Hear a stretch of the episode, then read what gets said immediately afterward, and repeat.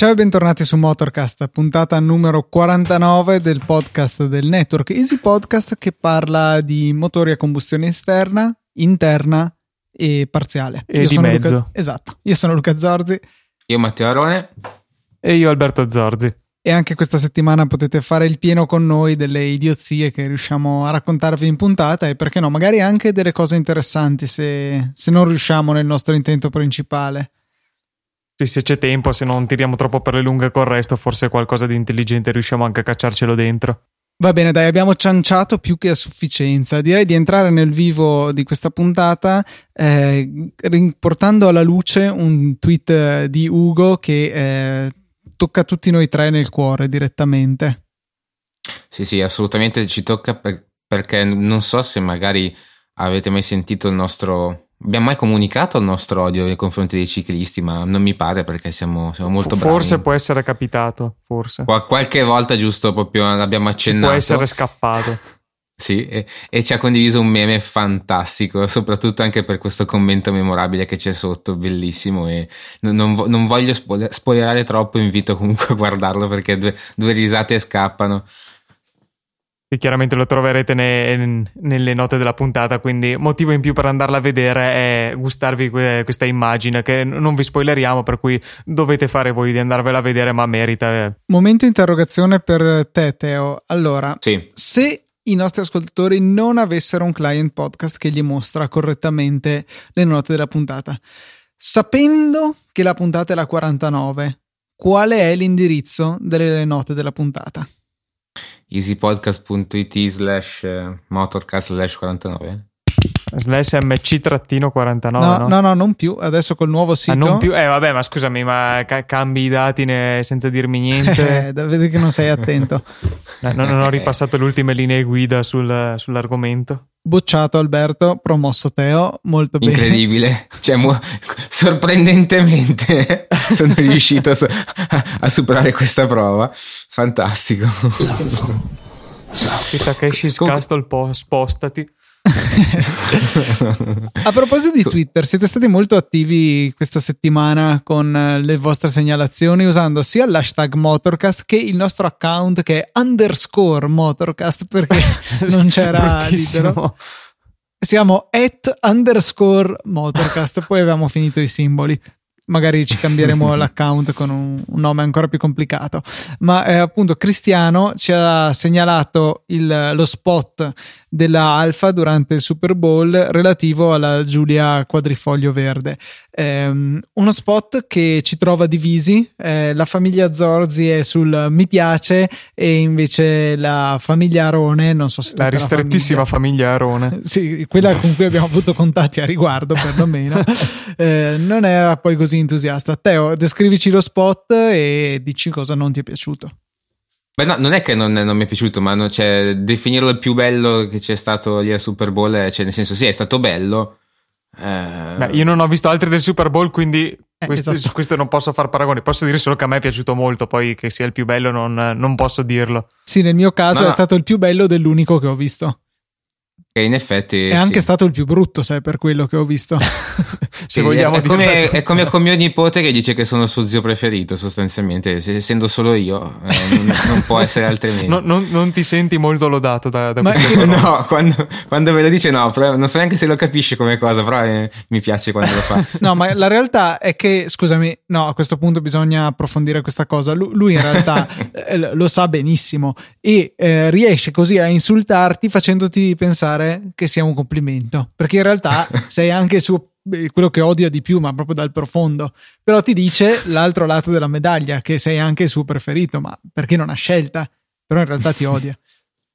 Va bene. Sta esplorando vette di filosofia postmoderna. Dop- dopo questa scoperta mi sa che me ne vado, non, voglio più registrare. cioè. no, comunque dello spot è, è sicuramente ben fatto, nel senso è, penso che siano come tre quarti degli spot. Ma più che altro perché non vedo nulla di, di, così fantastico. Cioè, mi sembra molto simile agli altri che fanno la stessa BMW o Audi. Cioè, non vedo questa differenza questa italianità. Ah, sì, ok, c'è la, la, scritta finale in italiano. Ok. A me è piaciuto la, il fatto che eh, parte come uno spot che, che possa essere di, di, un brand americano, cioè nel senso il bambino che guarda lo shuttle, è tutta una cosa. Mh, mm, siamo stati cresciuti così e colà, eccetera, eccetera, che l'americano si aspetta che sia una cosa americana e poi però ci buttano dentro Alfa Romeo. Eh, a me è piaciuto questo, poi ovviamente è bello da vedere, è molto cinematografico, però appunto mi è piaciuto un po' questo mm, stacco tra l'inizio pseudo passabile da americano e poi al fatto che in realtà sia Alfa Romeo. Ma scusa, ma dove l'hai visto questo inizio semi-americano, scusami?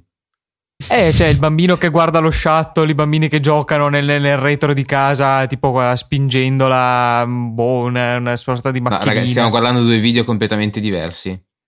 Ma come? Io, io, stiamo guardando due video completamente Teo? diversi. Eh no, adesso vi, vi mando Ha visto una versione con, eh, boh, non so, Fabio Insinna di uno spot. Ok, adesso andiamo a vedere l'inizio eh. proprio, dai, il bambino che guarda lo shuttle che decolla. Non eh, c'è. E poi dopo giocano. Non c'è. E poi la box. Dici, è diverso. Ma come non c'è? Vedi una vallata. Uh, questo è l'extended cut. No, è vero che è diverso. Teo, come hai fatto? No, è il link che c'è nelle note della puntata, ragazzi. No, non no, credo. il link che c'è nelle note della puntata è quello che ti sto descrivendo io. Un minuto e zero confermo, zero proprio. Confermo. E l'altro dura un minuto e 01, da cui il nome Extended Cut. Ragazzi, non ne ho più pallida. Cioè, io se apro il link mi apre quello lì che c'ho io. Ma perché? Ma, ma... Eh, vabbè, eh, la professionalità okay. di questo podcast sta, raggiungendo nuovi, sta, raggiungendo nuovi livelli, per cui propongo di passare oltre. No, ma mi sfugge perché lo stesso link ci riporti a video diversi, però ok. Va bene, no, comunque guardando questo qui, in effetti quello che, quello che tu dici è, è, per quello che il mio è molto, è tipo il 90% degli spot pubblicitari di, auto, di, di, di automobili, mentre questo no. spot generico automobilistico.m4v. esatto, mentre questo è spot eh, alfa slash eh, finale due punti XY, questo mi piace già ad esempio, vedi, è diverso. Ok, quindi adesso ci, ci, ritroviamo un po' più concordi dopo che il Teo ha guardato sì. il video giusto. Esatto. Passiamo invece al prossimo video che ci segnala sempre Cristiano su Twitter e, e quindi ehm, che ci parla appunto di un, um, un nuova serie, penso, di Netflix che si chiama The Art of Design in particolare con una clip che parla della Chrysler 300C.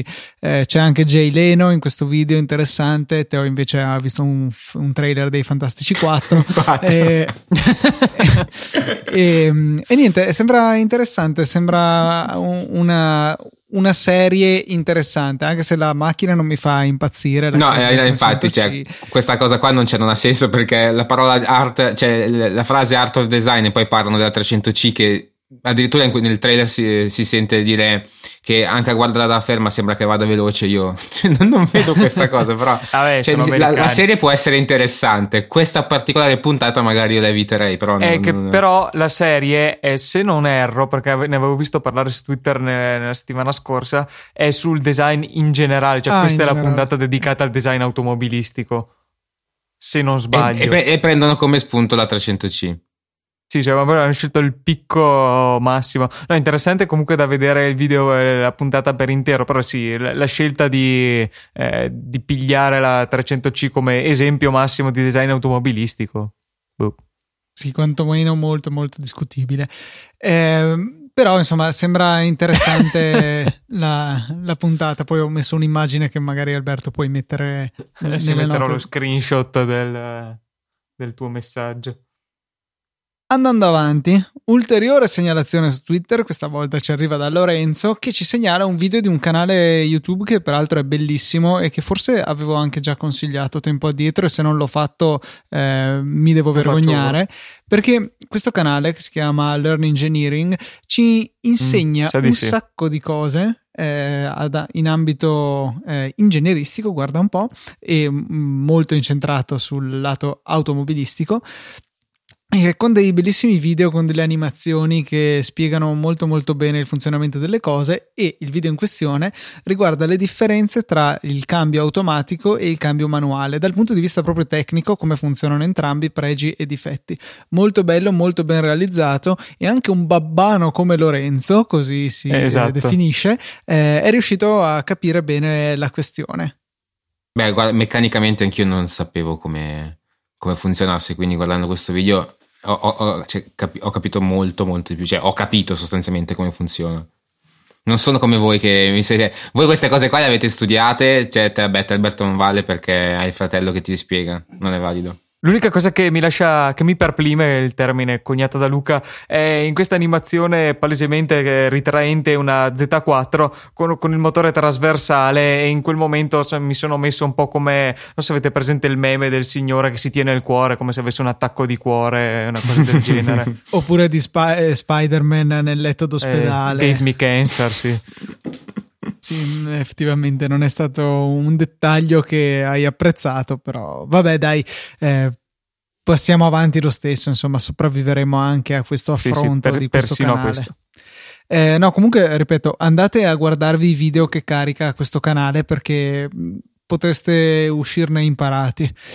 Ehm, a proposito di uscirne imparati, abbiamo posticipato alcune volte un argomento molto interessante che ci tenevamo ad affrontare qui su Motorcast e riguarda le nostre prime... La crisi medio orientale. Eh, anche. Eh, le nostre prime esperienze con la crisi medio orientale. Teo, tu quando ne sei venuto a conoscenza? Quale crisi? Eh, dai, dai, basta boiate per favore. No, l'argomento è le nostre prime esperienze con dei mezzi a motore, perché Motorcast in mezzo alle boiate ci, sono, ci sarebbe uno sfondo di discussioni eh, di questo genere di cose. Per cui avevamo no, pensato... Non avevo capito che si, pensava, si parlava di proprio motori in generale, però in effetti sì, posso, posso parlare... La mia prima esperienza con un mezzo a motore è stato un cinquantino, ma proprio una roba che non, non è neanche omologata per strada. Cioè, una, avete presente le, quelle sorta di ciclomotori che si mettevano nelle barche una volta? Mm, per andare in giro nel porto. For, forse cioè, una cosa pieghevole, ah, è una roba sì, pieghevole sì, sì. con la, cioè un motore che è un, quello di un ciao probabilmente. Che sembra una graziella so. motore. Sì, No, perché è più piccolina, è proprio una, è una sorta di mini moto e quella è stata la prima esperienza a livello di, di mezzo motore. È, è stato particolare perché era senza marmitte, faceva un casino impressionante. e ce l'ho ancora in casa, tra l'altro, questa cosa. A che età questo più o meno? 12-13 anni. Ok, uh, avanti il prossimo. Eh, io penso mh, mm, che la mia prima esperienza sia stata una molto breve esperienza mh, mm, in montagna con la moto dello zio Guido, Luca. Eh, ok, no, adesso la moto dello zio Guido, va bene. Sì, sì, sì, proprio è il titolo della puntata. No, un vecchio 100 Honda Enduro 125 quattro tempi. XL eh, mi pare si chiamasse. Eh, non, non, ho idea. So, so, so solo che boh, anche quello penso che sia stato attorno ai 12-13 anni, qualcosa, prima comunque del patentino. Eh, l'esperienza con, con la marcia, che è stata una breve impennata, poi è andata a terminare contro un muro. Fantastico! è il classico, questo è il classico. no, no, io non mi ricordavo questo particolare, anche perché probabilmente ero presente. Eh, sì, sì, sì, sì. Stavi anche bello. morendo da ridere, probabilmente. Non so, eri presente. Sì, ho perso i sensi, probabilmente. mi sono risvegliato due giorni dopo in ospedale. Eh, no, il mio primo, la mia prima esperienza invece era stata con una specie di bici a motore che aveva un mio compagno di classe delle medie che appunto si era costruito in casa eh, montando un motore non meglio identificato su una bicicletta da città e trasformandola in una sorta di ciao. Non ci voglio credere. Ti giuro. E poi sempre con questo qua e un altro amico avevamo eh, provato una sorta di quelle non mini moto ma quelle per i bambini un po' sì, più grandi tipo 8 anni eh, tipo pit bike come concetto però ecco sì da bambini eh, su cui andavamo in un campetto che era interno in teoria a un convento di suore che non apprezzavano moltissimo le nostre scorribande e, e poi era stato un Garelli a quattro marce che però aveva il cambio a pedale, quindi questa è stata la mia prima esperienza anche a marce. Quindi, sì, hai un concetto di prima esperienza che è abbastanza esteso. Eh, ma in realtà è stato tutto nell'arco di un'estate. Proprio una progressione dalle classi minori alla serie regina. Esatto, esatto. un, un mille, cioè incredibile. sì, poi per l'autunno sono passati al CBR 1000 del papà. Eh sì, esatto, sarebbe stato interessante. No, comunque è un periodo molto buffo perché mi ricordo come mi sembrava che corressero tantissimo questi mezzi eh, che probabilmente sarei stato in grado di superare in bicicletta impegnandomi. sì, no, questa cosa della velocità è vero, in effetti magari dopo ne parliamo, invece sono curioso di sapere che, che, in, qual, è la, qual, è stata la vostra prima esperienza per, per quanto riguarda le automobili invece. La mia prima era stata con la, ecco, la macchina di mia mamma dell'epoca, in realtà, però non era stato niente di, di particolarmente interessante. Era stato prima ancora di fare la patente avere il foglio rosa, ok, che in un cortile avevo tentato di partire solo che avevo scoperto che avevo la sensibilità nei piedi che un, so un, un, muratore può avere con la cazzuola no in realtà un muratore è estremamente preciso. Boh immaginatevi scarsissima sensibilità e abilità che si è conclusa con il motore imballato su di giri eh, la macchina morta un attimo dopo io che me ne sono andato scornato. Sì, mi ricordo anche delle, delle, tue diatribe sul fatto che intrinsecamente la mano con la moto è più precisa del, del piede con la macchina macchina. Beh, quello sicuramente. rimango convinto di questa cosa. Sì, cioè, aveva tentato di, di sminuire il, il, suo fallimento con eh, delle pseudo-razionalizzazioni di natura fisiologica. No, beh, è vero, cioè, tendenzialmente io sono più preciso a afferrare oggetti con le mani e a muoverli rispetto che con le dita dei piedi, però so, Beh, magari sono una strano cosa tua personale. No, la, la, mia invece era stata banalissimamente, cioè proprio dopo il foglio rosa, preso il foglio rosa, più sì, direttamente in strada. Devo ammettere che grazie ai miei anni con Gran Turismo, col volante e con la frizione, sono riuscito a partire senza grossi problemi, più o meno subito, cioè no, senza più o meno proprio la prima partenza, quindi clap clap a me. che tristezza. Mettiti, scrivilo su Facebook e mettiti mi piace da solo. in, intanto che lo fai, Teo, invece. No, io invece ho, ho, cioè, è stata un po' traumatica perché mh, eravamo andati a prendere la mia prima macchina, quella proprio la, l'auto da muletto. E io non avevo, non, sono, non ero mai salito su una, cioè non avevo mai guidato un'auto. mai mio padre mai salito su una macchina, c'era un, no, mai salito, no. era un Amish, mai guidato sui carri fino ad allora. no, ero, ero, sopra, proprio eh, ero, mi montavano sul, sul tetto. Ah, sul tetto, cioè, fino ai 18 anni non ti era permesso salire dentro perché sporcavi. esatto. e, tipo i ehm, calzoni dei bambini. E, e quindi ho dovuto portare a casa una, la, una Polo del 99 e non, avevo, non, avendo mai guidato un'auto è stata un'esperienza bruttissima perché avevo paura di fare 18 miliardi di incidenti come giustamente cioè era una paura come che anche le probabilità capi- avrebbero suggerito sì e invece non è, non è, successo niente cioè ho solamente tagliato una precedenza però dai ragazzi questo è il, eh. è proprio il minimo è stato molto divertente devo ammettere che adesso che ripensandoci è stata una cosa molto molto divertente tra l'altro una Polo del 99 color verde bidone, non so se avete presente sì, questo. Sì, ah, beh, sì, sì, la, di quella serie ce l'aveva proprio classico, quel verdone scuro brutto. Credo che ti dessero dei soldi per comprarli quel colore lì, perché ce l'avevano tutti, ce l'avevano.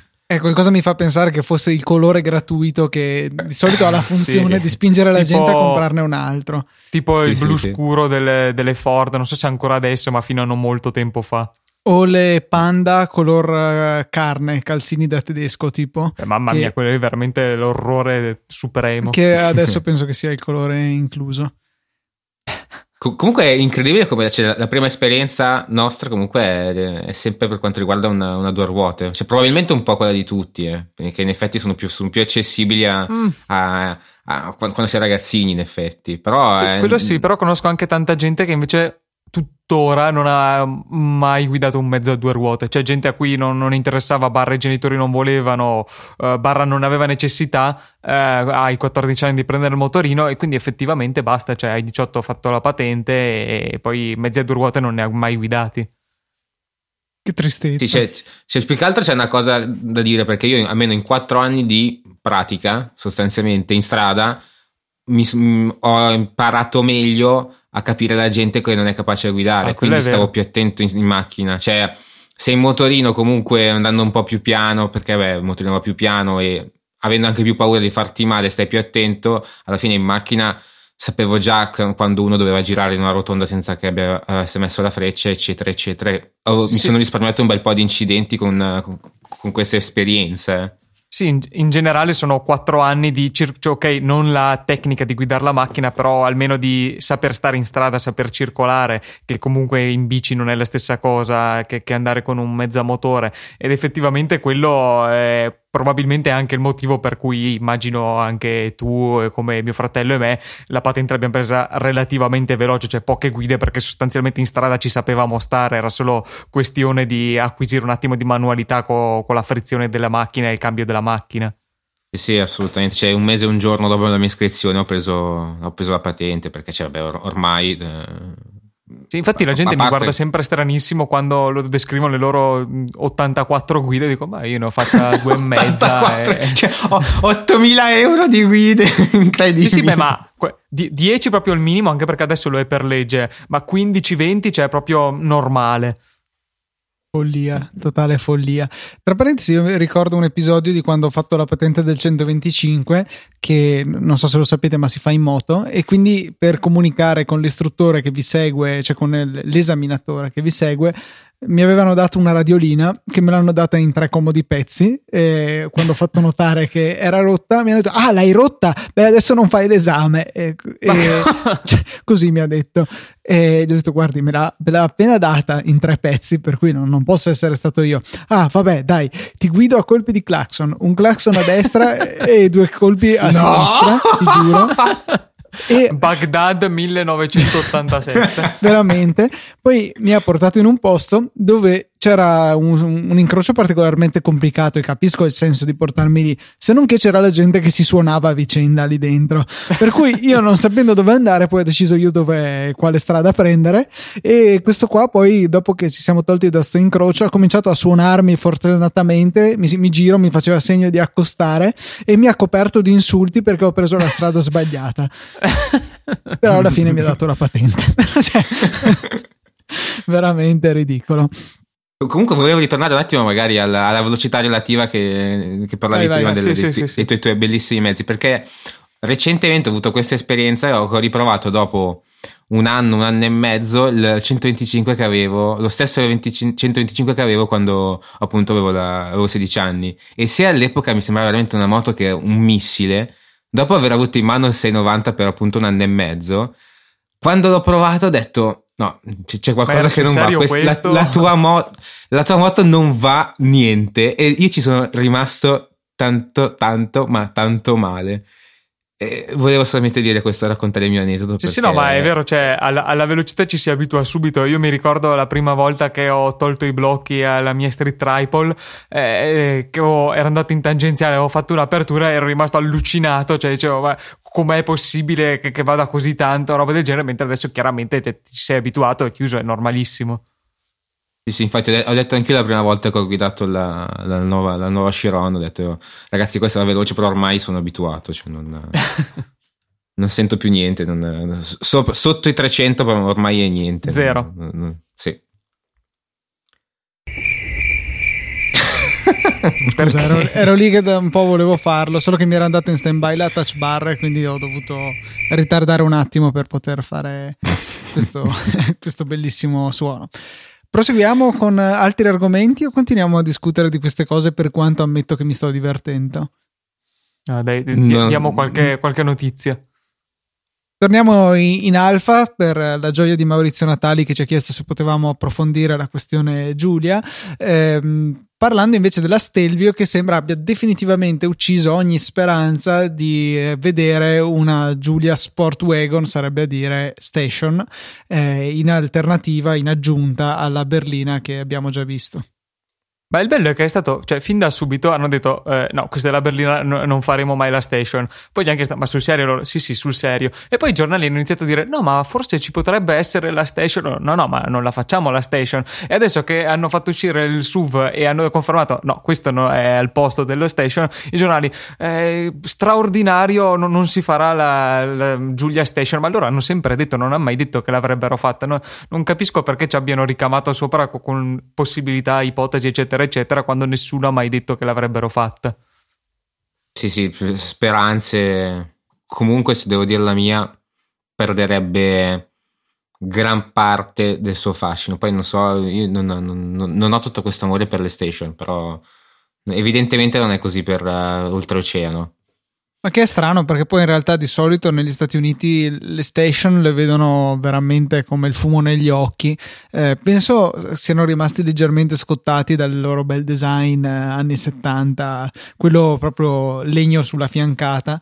Eh, quello bello però boh sì infatti anche a me ha stupito sta cosa. Però cioè, è insensato nel mercato europeo che eh, invece predilige per tutte le altre concorrenti le station rispetto alle berline eh, e quindi sarebbe stato solo logico proporne una anche alfa. Eh, però eh, sei, sono, la, in alfa non sono tutti a posto eh cioè, qualche continuare comunque a fare cose un attimo disdicevoli, no, non fare le cose proprio fino in fondo come, come dovrebbero, un po' gli, gli, è rimasto un po' del, del, del, vecchio corso alfa. No, comunque negli Stati Uniti io vedo perlomeno dal mio solito metodo di giudizio degli interessati di motori americani, che è la sezione commenti di Roden Track, che invece un sacco di gente le vorrebbe le station, ma cioè, proprio no, non gliele vendono perché evidentemente la popolazione generale non le apprezza. Eh, un sacco di gente che si lamenta che la BMW non, non, non vende le, le, le, station o la Audi non vende le station in America e così delusi che non ci sarà la, l'Alpha Station. Non si capisce. Ma, ma forse perché arrivano direttamente alla categoria superiore, cioè uh, appunto o un SUV si comprano quei bestioni che hanno loro da 80 miliardi di litri.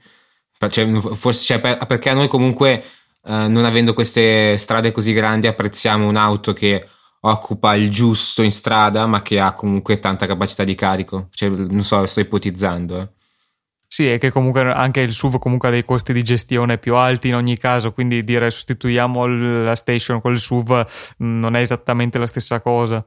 E poi c'è là ci sono un quarto delle nostre curve, mentre noi abbiamo, cioè avendone tante, magari preferiamo avere una macchina un po' più bassina, perché cioè, là se ne, se ne si, si, si, guida, eh sì, esatto, cioè, si guida meglio là, dovendo fare miliardi di miglia tutti dritti se ne sbattono le balle. Invece Alberto mi avevi mandato questa settimana un eh, link, eh, o forse me l'avevi scritto, riguardante i consumi dichiarati della serie 5 con il 3000 biturbo a benzina, la 540i, e penso di aver non, non aver mai riso così tanto in vita mia. Sì, perché dichiarano nel, nell'extraurbano 5,6 litri per 100 km, che vuol dire 17 km con un litro abbondanti, che sono veramente una cosa improponibile considerando che la serie 1, la 1.20D, cioè gasolio 190 cavalli, macchina molto più piccola, più leggera e con motore a gasolio molto più piccolo e meno potente, fa sui 20-21 al massimo in, in extraurbano eh, a velocità costante. Sì, sì, impegnandosi perché appena tocchi un attimo di più vai subito sui 19 o 18. Quindi cioè, pensare che un berlinone con un uh, 3000 biturbo benzina da 340 cavalli possa fare un pochino di meno di consumo è assolutamente ridicolo dovrebbero standardizzare, visto che il ciclo con cui rilevano i consumi adesso è, è totalmente irrilevante, eh, proponevi di fare come fa quattro ruote per poter confrontare tutte le macchine ad armi pari. Il consumo a 50, 70, 90 e 130 all'ora fissi, che è chiaro non sarà rappresentativo del consumo medio che avremo, ma almeno eh, permette di confrontare macchine diverse. Eh, ora esatto. come ora è impossibile. Sì, perché stante che comunque eh, sia que- questo qui che quello attuale eh, n- non sono comunque rappresentativi dell'utilizzo vero, almeno diventa confrontabile tra i diversi modelli. E almeno hai un'idea, se vado ai 130 fissi in autostrada, che comunque la maggior parte della gente è quella la velocità che tira in autostrada, so che consumerò questo. Se vado ai 90 all'ora in strada extraurbana, so che consumerò grosso modo quello. Cioè, piuttosto che cifre sparate a caso che non hanno nessuna realisticità, piuttosto questo secondo me sarebbe un compromesso migliore migliore. A me quello che mi fa girare è che comunque, vabbè, cioè noi lo sappiamo e non, non, ci teniamo conto, ma c'è chi ne fa veramente fede perché tantissimi quando comprano una macchina, guardando appunto sul, cioè, sul sito del, del, produttore, vedono i consumi e li confrontano con le altre macchine. Però ci sono magari delle case come ad esempio quelle giapponesi che sono un po' più, mm, un po' più veritiere, però Mm, e BMW invece non... che spara le sì, peggio panzane veramente, Va, vado ad aria ti dice tra, tra virgolette. Se e, spegni il motore non... sufficientemente a lungo puoi fare anche un chilometro al litro in più. Sì esatto. Quindi c'è, è, è, un qualcosa che non, non, so neanche perché lo fanno perché chi se ne tra virgolette intende sa benissimo che stanno dicendo cavolate però cioè, non so neanche appunto cosa, cosa se ne fanno, cioè, lo, lo, possono scrivere da qualche parte, da, non so, né, né, sul sito dicendo consumo poco. Eh, non so se poi effettivamente la, la, quota di gente che, che ci crede è, è, sufficiente da dargli un beneficio commerciale. Ah, guarda, il berlinone benzina fa 18 km con un litro, lo compro subito. Cioè, a parte che chi si compra il berlinone non, non lo guarda quelle robe lì, cioè il consumo non credo ah, che sia determinante. Beh, eh, penso che queste persone che si fidano dei consumi dichiarati delle case siano tutti laureati dell'Università della Vita o della Strada. Una o l'altra sono le due top, la, cos'è la Heavy League italiana, non sono Harvard e company, sono l'Università della Vita e della Strada, sono un po' in competizione. E si meritano case automobilistiche che dicono queste cose, che cavolo.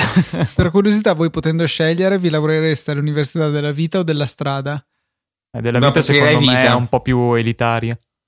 Della sì, strada è, fa, fa, brutto, quindi io penso che farei della strada. E ti sei dimenticato anche eh, lavoratrice presso me stesso. Presso ah, lavoratore esatto. presso me stesso. Oh, aspetta, io non ho un lavoro. Faccina eh, sì, sì, anche que- quello più, più, nella fascia, non so, liceali o qualcosa del genere.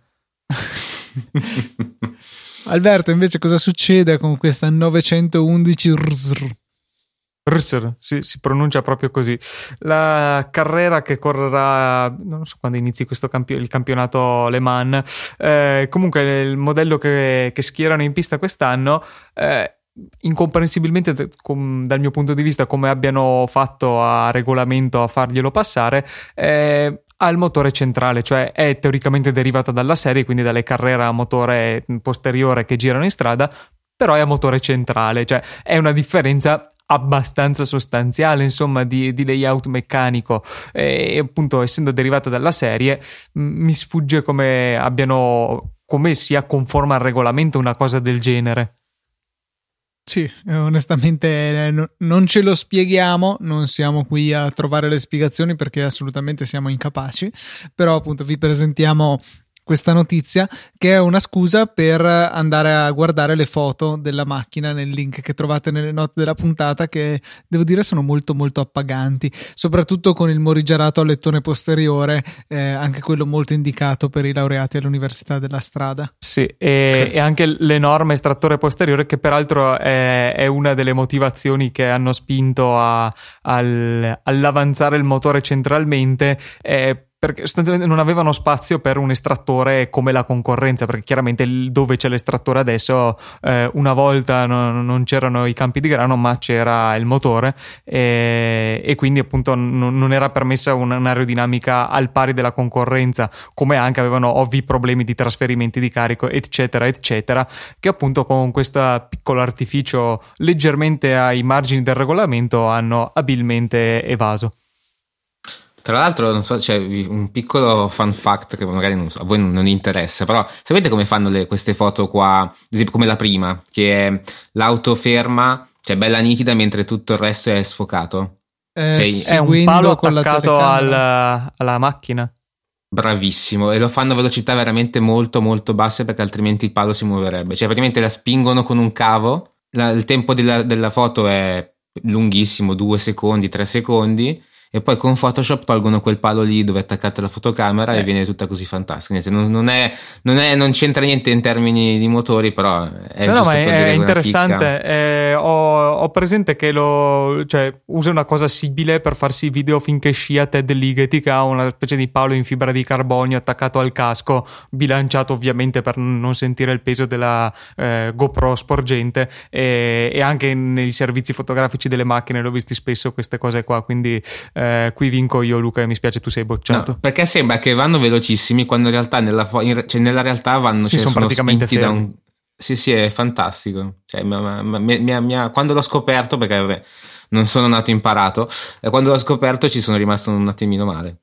No, ma sono bellissime quelle foto, cioè l'effetto è veramente bello molto interessante se non avevo idea che si facesse così è un po' la continuazione della rubrica che abbiamo fatto un paio di puntate fa su come fotografare i vostri gattini per avere più like su, eh, scusate per le vostre macchine e le vostre moto. Ehm, a proposito di macchine con motori posizionati in modo strano, la nuova Corvette C8 del 2018, quindi ancora un anno, tra un anno se ne riparlerà, sono state avvistate dei muletti con un motore centrale. Eh sì, anche qui dal punto di vista dei puristi del, del modello, come per la Porsche, eresia eh, la Corvette da sette generazioni a motore anteriore eh, che, che, diventi a motore posteriore. Peraltro in passato avevo visto che si parlava di un modello ulteriore, quindi affiancato a quello normale. Eh, qui mi sembra di capire invece che sostituirebbe, eh, staremo a vedere, comunque si sarebbe un, un cambio notevole di una macchina che è 40 anni, forse di più che che gira insomma la, la Corvette. Sì, su questo articolo di Road Track dicono che sono oltre 40 anni o almeno 40 anni che si vocifera di questo, eh, di questo tipo di soluzione sulla Corvette. Per 40 anni non se ne è eh, fatto niente, ma adesso sembra una cosa più vicina. Sarà interessante vedere se, eh, se portano avanti il progetto, se è solo magari uno di quei tentativi che fanno le case che poi non vedranno eh, la produzione di serie.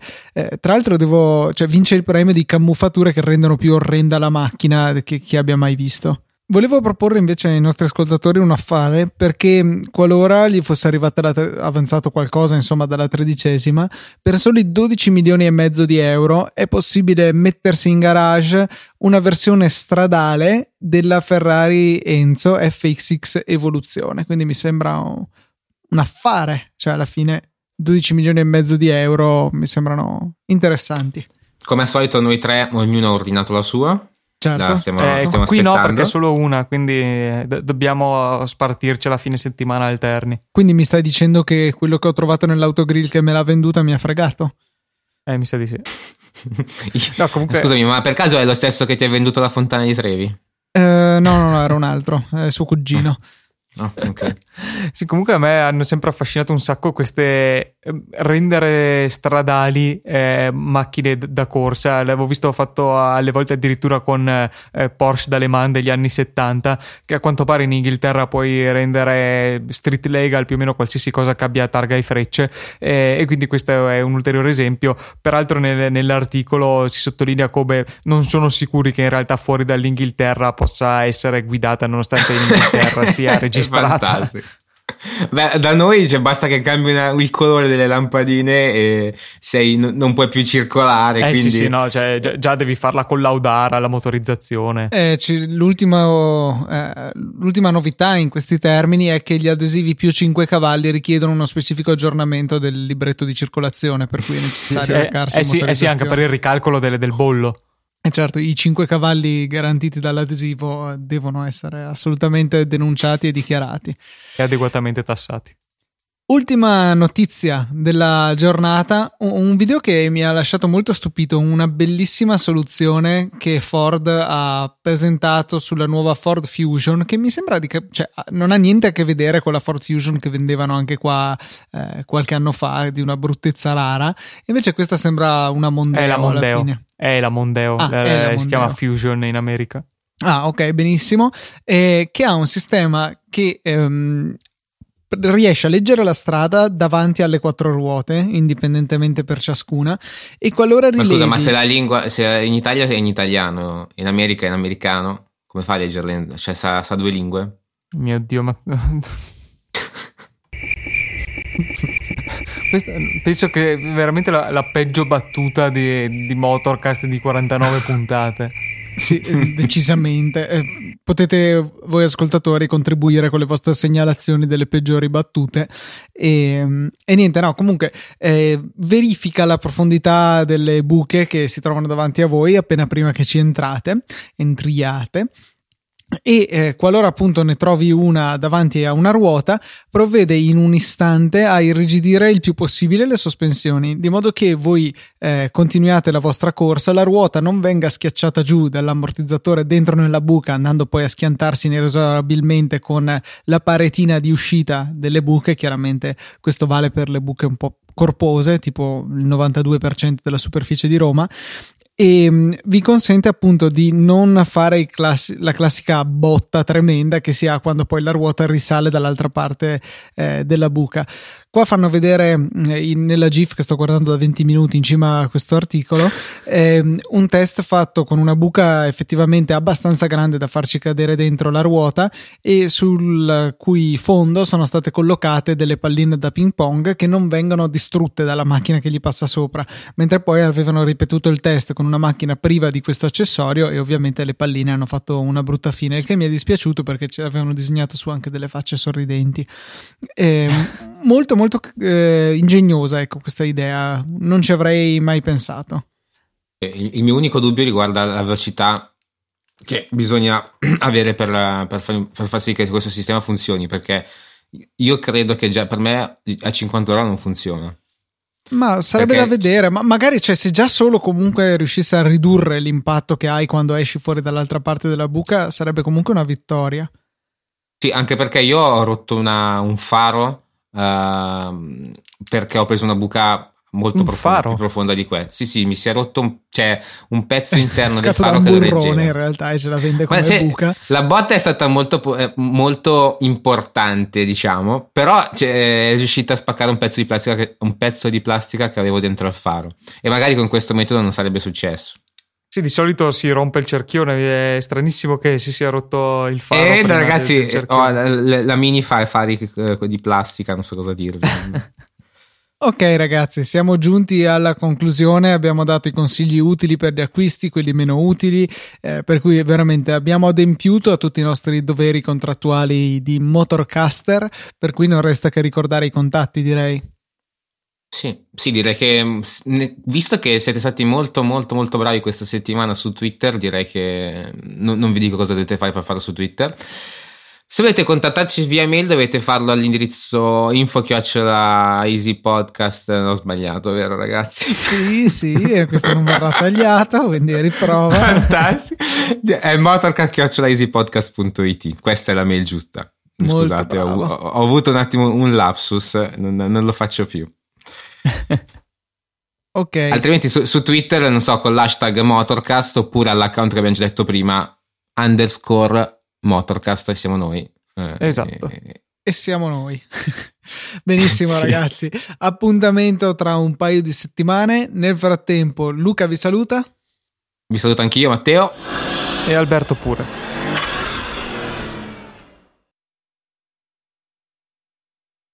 Bruttissimo questo saluto, ragazzi. Fece fatto proprio brutto, brutto, brutto, brutto.